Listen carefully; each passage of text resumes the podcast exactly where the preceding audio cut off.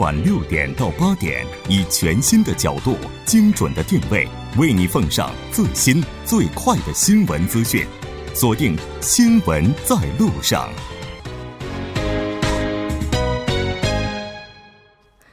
好了，欢迎回来，这里是正在为您直播的 TBS EFM 新闻在路上。在我们第四部节目开始之前，先来为您播报一则公告。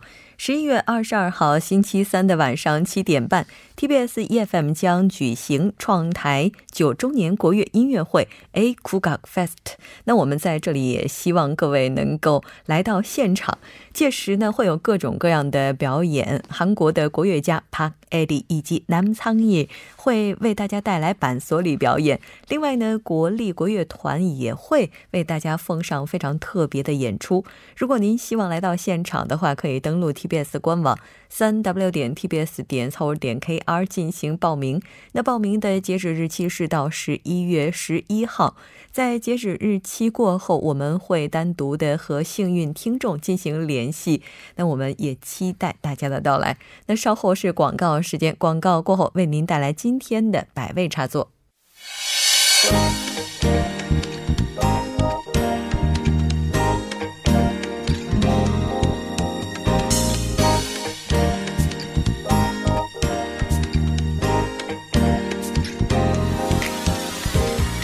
间百态，人间百味，就在百味茶座。百味茶座会在周五的晚上邀请各界人士分享他们的百味故事。那今天我们邀请到的这位嘉宾是在中国的大众文化评论家，他是朴新熙先生。朴先生你好，你好，呃，我是朴新熙，呃，我是这个朱家县的制片人。我二零零六年中国来以后，一直住在中国做汉中文化交流工作。非常高兴认识您。那我们知道您应该非常高兴啊。嗯，应该说您的话也是在韩中两国之间非常活跃的文化大众的评论家。最近一段时间，应该说我们都看到媒体上报道说韩中关系破冰了。在这种破冰的状态之下，我们现在呢也是连线在中国的。朴先生，我们知道您现在是在中国，那跟我们今天是以电话连线的方式来分享您的故事。不知道在我们说破冰之后，您的切身感受怎么样呢？哦，我现在有感觉有点变化。哦，我已经接到的这个韩国外交部发布了声明了，韩中双方同意推动各个领域交流合作，走入回回到的正常发展轨道。中国外交部也回应啊，希望中韩双方共同努力，推动双方关系早日回到正常发展轨道。这是一种韩中关系变化的信号。这种变化呃气氛下，在中国做生意的人们表示了期待感。嗯，这样的期待感来自希望事业环境可能以后比现在更好。而且这种期待感也可以确认从中国朋友们那里。最近突然增加了中国朋友们的电话，嗯，他们说对我，我希望再开始中韩合作项目。嗯，我觉得已经两国国家的民心的心理变化已经开始了。啊，就是民众的心理已经开始出现了比较大的变化。对。我们都知道，因为萨德问题，可以说在相当长的一段时间之内，有一些合作是被搁置了，就是中断的项目是非常多的。那这些中断的项目，也就是在这段时间陆续也都重新开始了，是这样吗？呃，对对，这中断，但是这个很多人的希望再来开始。嗯，但是这样的这样的再重新开始的话，我们需要的时间。啊！韩国很多人给我打电话，韩国已经冻结了，但是这个中国现场还没的这个解冻的，所以的这个期待感也有，嗯，但是这个现场的显示不是这样的，这个呃，我们的突出的现场还没出来，嗯，也就是没有那么快，是吧？对对。啊，韩国的期待感这么快啊。就是现在两国关系恢复的速度还没有跟上我们期待它发展的速度，对吧？对对，这样的意思。嗯，是的。那您也是中国大众文化方面的专家。其实中国的大众文化应该说是非常广博的，而且也比较杂。在您看来，哈，中国大众文化的特点应该是什么呢？呃，中国文化的特点是这个，一般的这个中国文化的特点是几个，比如说的这个产品型啊、流行、娱乐性，还有的日常性啊、类型性等这样的这个很多的特点。但是这个中国中中国大众文化的重要的特点是类型性。中国拥有的广泛的领土和多种少数民族，嗯，呃，有使得中国的文化可以开发的多样性啊。多样性，这个是中国大众呃多样性，这个是中中国文化的最大的特征啊。最大的特征是多样性。对对，很多的少数民族出来的这样的很多的多样性啊。是，特别是最近几年，我们看到中国有很多选秀节目，这些选秀节目当中出来的选手也有很多是来自少数民族的，他们也都多才多艺，非常的优秀。这可能也就是您所指的很多的多样多样性的这个啊，参与跳舞呀，还是唱歌呀，这样都可以，我们可以发现啊。对。而且中国有一档今年非常有名的音乐类节目，它的冠军今年似乎也是一位来自西藏的小伙子，这也应该是现在文化多样性发展的特征之一了。那您提到了中国的多样性，这个可能也是在和韩国大众文化相比较的时候非常不一样的地方吧？对，韩国文化的这个大众文化的中国文大众文化的这个区别点是这个几个。比如是这个多样性也有，嗯，还是第一是这个韩国大众文化的娱乐性比中国更强，娱乐性更强。第二是这个呃娱乐性更强，韩国这个大众文化的商业主义比中国更强，嗯，方面的这个中国大众文化啊增值性比韩国更强，嗯，这个是这个韩中大众文化的的区别点，嗯。也就是现在韩国的话，这个大众文化当中，商业价值被强调的还是比较多。但是在中国的话，可能这个部分会被其他的一些因素冲的稍微淡一些。但您没有发现吗？最近几年的话，在中国很多拍摄制作的节目当中，这些间接广告也是满天飞，各种各样的广告，甚至在韩 国我们不用的方式，他们也在用。这是不是也是近几年中国才有的？呃，对对，这是我们可以说的这个商业性啊，商业主义。但是这个这样的这个广告，还有的这个作品的这个素材啊、主题啊，但是这个原来是我们的商业性啊，和这个我们的主体对广泛。但是这个中国的大众文化特点是这个政治性，嗯，所有的这个政治下，他们的限制也有的这个商业主义。嗯，中国政府不信这样的话，商业主义有的这个也不可能的这样的情况。嗯，但可能它也会分为网络上的和一般这种传统媒体分这样的一些块儿吧。因为在中国的话，近几年网络媒体上出现的这些大众文化的话，可能它的商业价值或者说商业的元素是要更多一些的。但我们都知道，对对。韩国呢，其实最初迈入很多中国人视野的因素，就是受到韩流的影响。说到韩流的话，可能很多人都会会心的一笑，这两个字真的是太熟悉了。那您觉得韩流文化，它为什么会在亚洲市场上受到这么高的关注呢？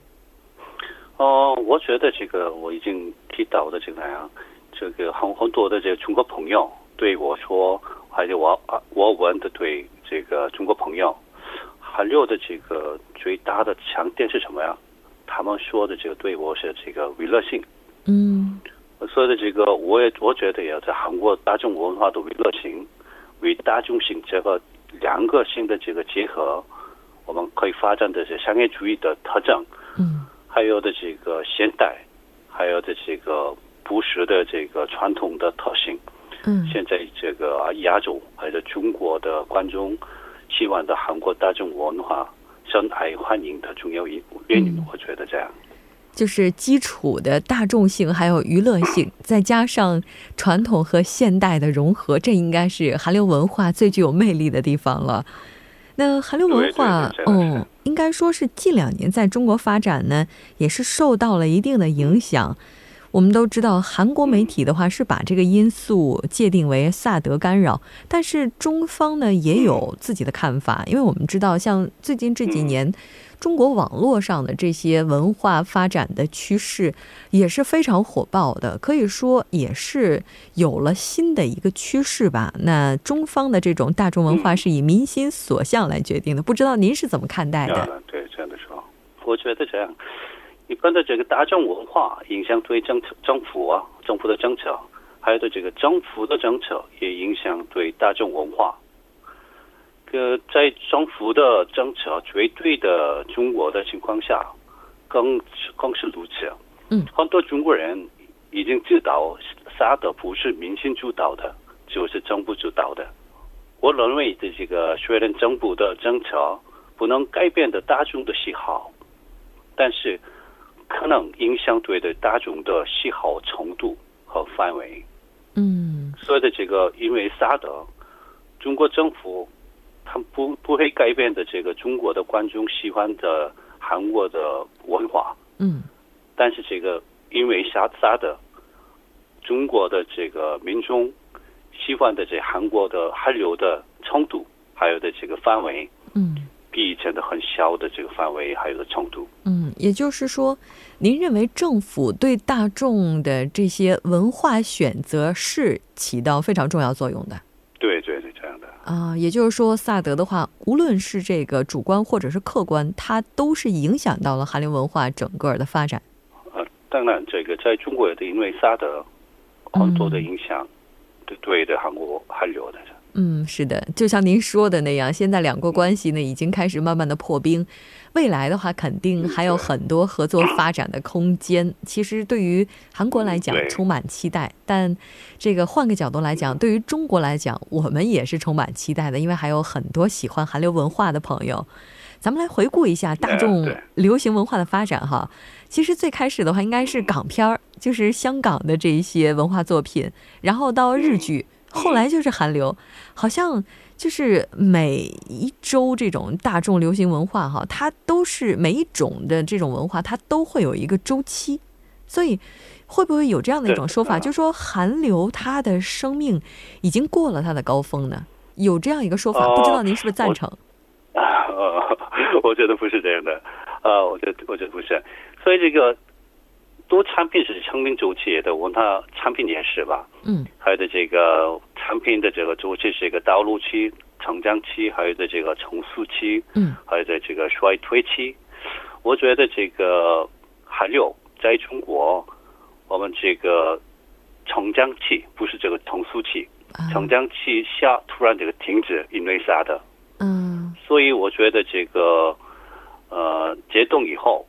还有的这个成长和成熟期，嗯，所以我个人的觉得，个人的想法是，还有这个十年左右，这还有在中国继续这个成长和成熟期。也就是到目前为止，您认为韩流在中国发展的高峰期还没有到来，是吗？还没，我觉得还没高峰期啊。我们这个成长的成长的途中和这个我们见这个见的啥的的问题。啊，就是在发展的道路上遇到了萨德危机。对对，哦，对。那您觉得离韩流文化在中国进入成熟期，大概可能还要多长时间呢？十年吗？我觉得这个成熟期啊，三三到五年。三到五年。成熟期，啊，还有的这以后的成熟期，继续继续的成熟期以后，嗯，还有的这个十年左右，也有的这个中国的。大众文化快发展，嗯，还有的这个帅气，韩国的文化到的帅气这样的。是，其实仔细想来的话，这个周期还是非常残酷的。那所有的事情可能它都会有一个出现、发展、走向高峰，然后再走向衰落的过程。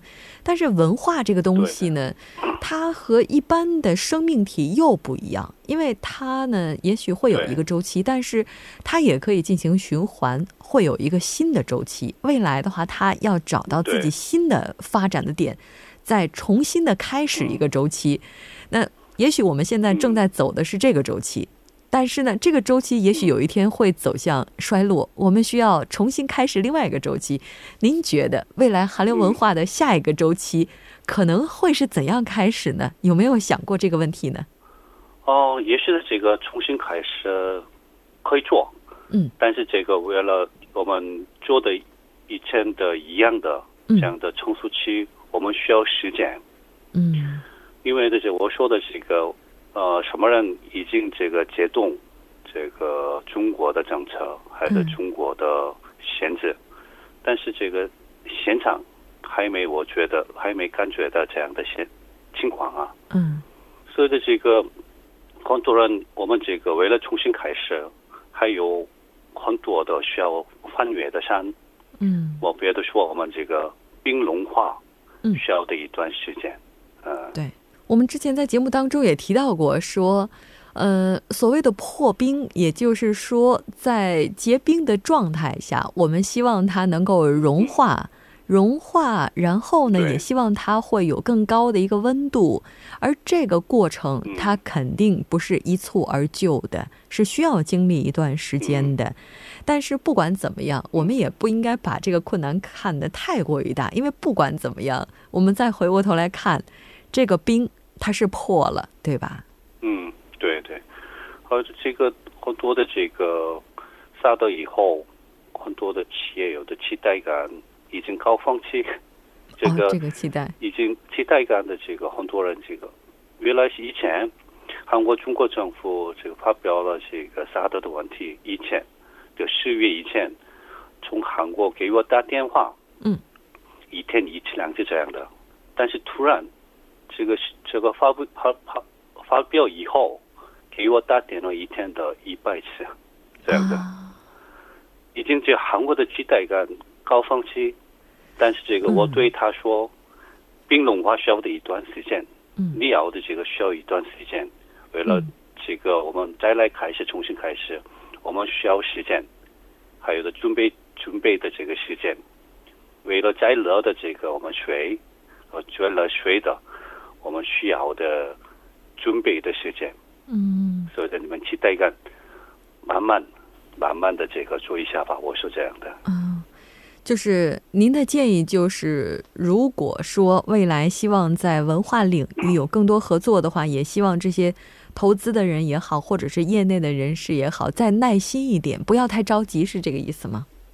对对对，不要着急，这样的意思。嗯，不要着急，但是只是等着什么也不做，我觉得是一种让人会觉得更加着急的状态。那您觉得在这个等待的时间里，我们可以去做一些什么呢？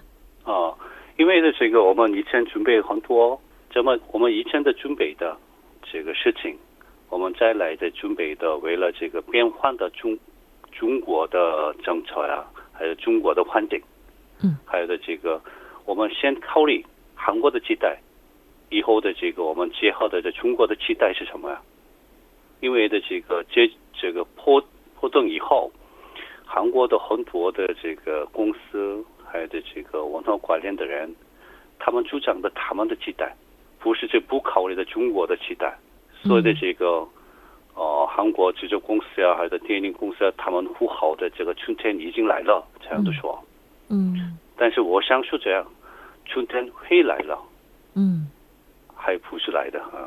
我说这样啊，所以你想说的是，大家不要太着急。然后目前这个期待值似乎也太高了，嗯，不要只考虑韩方的期待，也要关注中方的意愿到底是怎样的。所以，对对，中方的我们的这个呃考虑，嗯，春天回来还没回来，还没回来，我觉得。春天，那这个春天我们还要等多久呢？是需要等到明年春天吗？啊，明年春天有的这个，我们我拿着春天的一起来，我觉得 有可能要和明年的春天一起来。当然，如果要是这样这种程度的等待的话，我相信很多人会非常愿意的。那现在的话，这个应该说，为了韩流文化的可持续发展，也许现在还是冬天，我们还没有真正的迎来春天。对于韩国来讲的话，我们可以去做哪些努力呢？或者说，现在的话，我们应该去做一些怎么样的准备呢？哦，我们这个为了这个中国韩国的文化公司进入中国市场，我们这个一个韩国公司不可以这个进入的中国公司，不可以开发的中国公司，不会对策的这个中国市场。所以说，为了这个我们记录的这样的，在春天来的时候，我们啊温暖的这个进入中国市场的话，我们需要的政府啊，还有的这个市场、民间各各个地方的这个各自的作用，嗯，呃，最最重要，所谓的这个韩中文化关联的这个组织和企业家将会争呃最大的力量，在在开始的时间，我们春天来的时间，我们集中力量，这个是很重要。嗯，积蓄力量，各司其责，做好准备，这可能是现阶段我们能做的事情了。那今天非常感谢您给我们带来这期非常精彩的百味茶座，非常感谢您。啊，非常感谢。好，谢谢，再见。啊，谢谢陈先生。稍后我们来关注一下这一时段的路况、交通以及天气信息。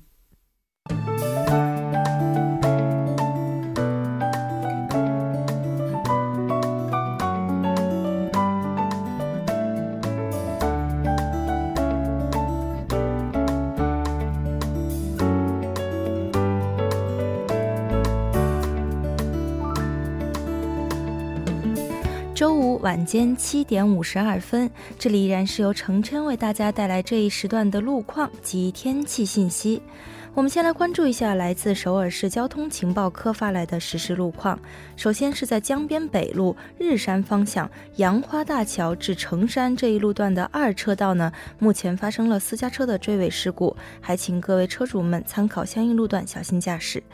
接下来是在东部干线公路议政府方向岳林高速连界面至岳桂一桥的二车道，之前发生的车辆追尾事故呢已经处理完毕，但受事故余波影响，从圣水分岔口开始，交通相对拥堵。车辆行驶缓慢，请途经此路段的车主们参考路况信息，谨慎驾驶。好的，接下来是在汉南大路汉南五岔路口至汉南大桥汉南二号高架车道尾端的二车道呢，之前发生了车辆的追尾事故，目前事故已经处理完毕，还望来往的车主们参考相应路段，小心驾驶。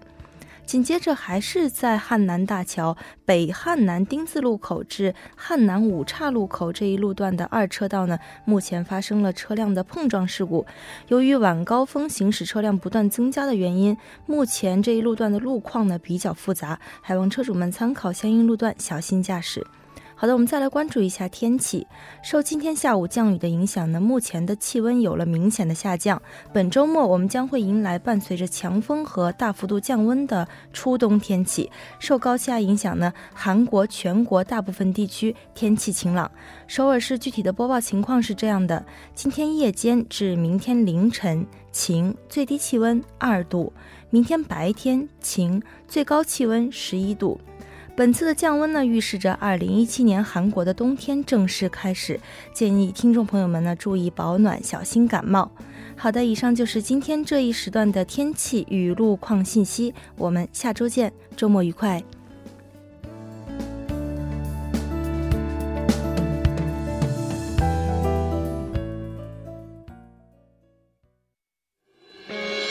各位新闻在路上的听众朋友们，大家好，我是首尔生活加油站的主持人朴龙军。上午八点将会为您播出首尔生活加油站精彩节目，希望您能够锁定收听。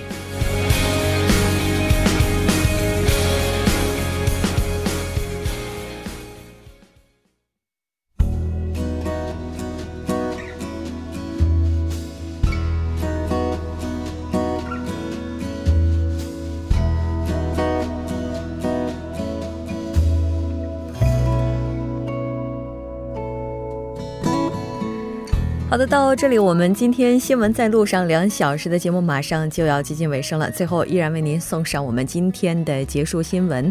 再过几个小时呢，中国就要迎来双十一购物节。对于韩国来讲呢，也要迎来巧克力棒节。但很少有人知道，明天呢还是一个非常特殊的节日，就是韩国的第二十二届农业人之日。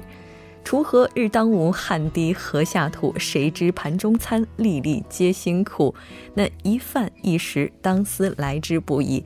当然，也希望更多的人能够记得明天这样一个日子，能够通过感恩的心去表达我们的谢意。当然，我们也通过电波想要表达对所有从事农业劳动的朋友对他们的感激。那也感谢他们的辛勤劳动，为我们创造了今天丰富的物质生活。非常感谢大家这一周的陪伴。当然，我们在下周的同一时间依然会陪您在路上。到这里呢，我们的节目就是这些了。节目组制作人范秀敏，作家金勇以月，感谢您的收听。那我们下周同一时间依然陪您在路上。我是木真。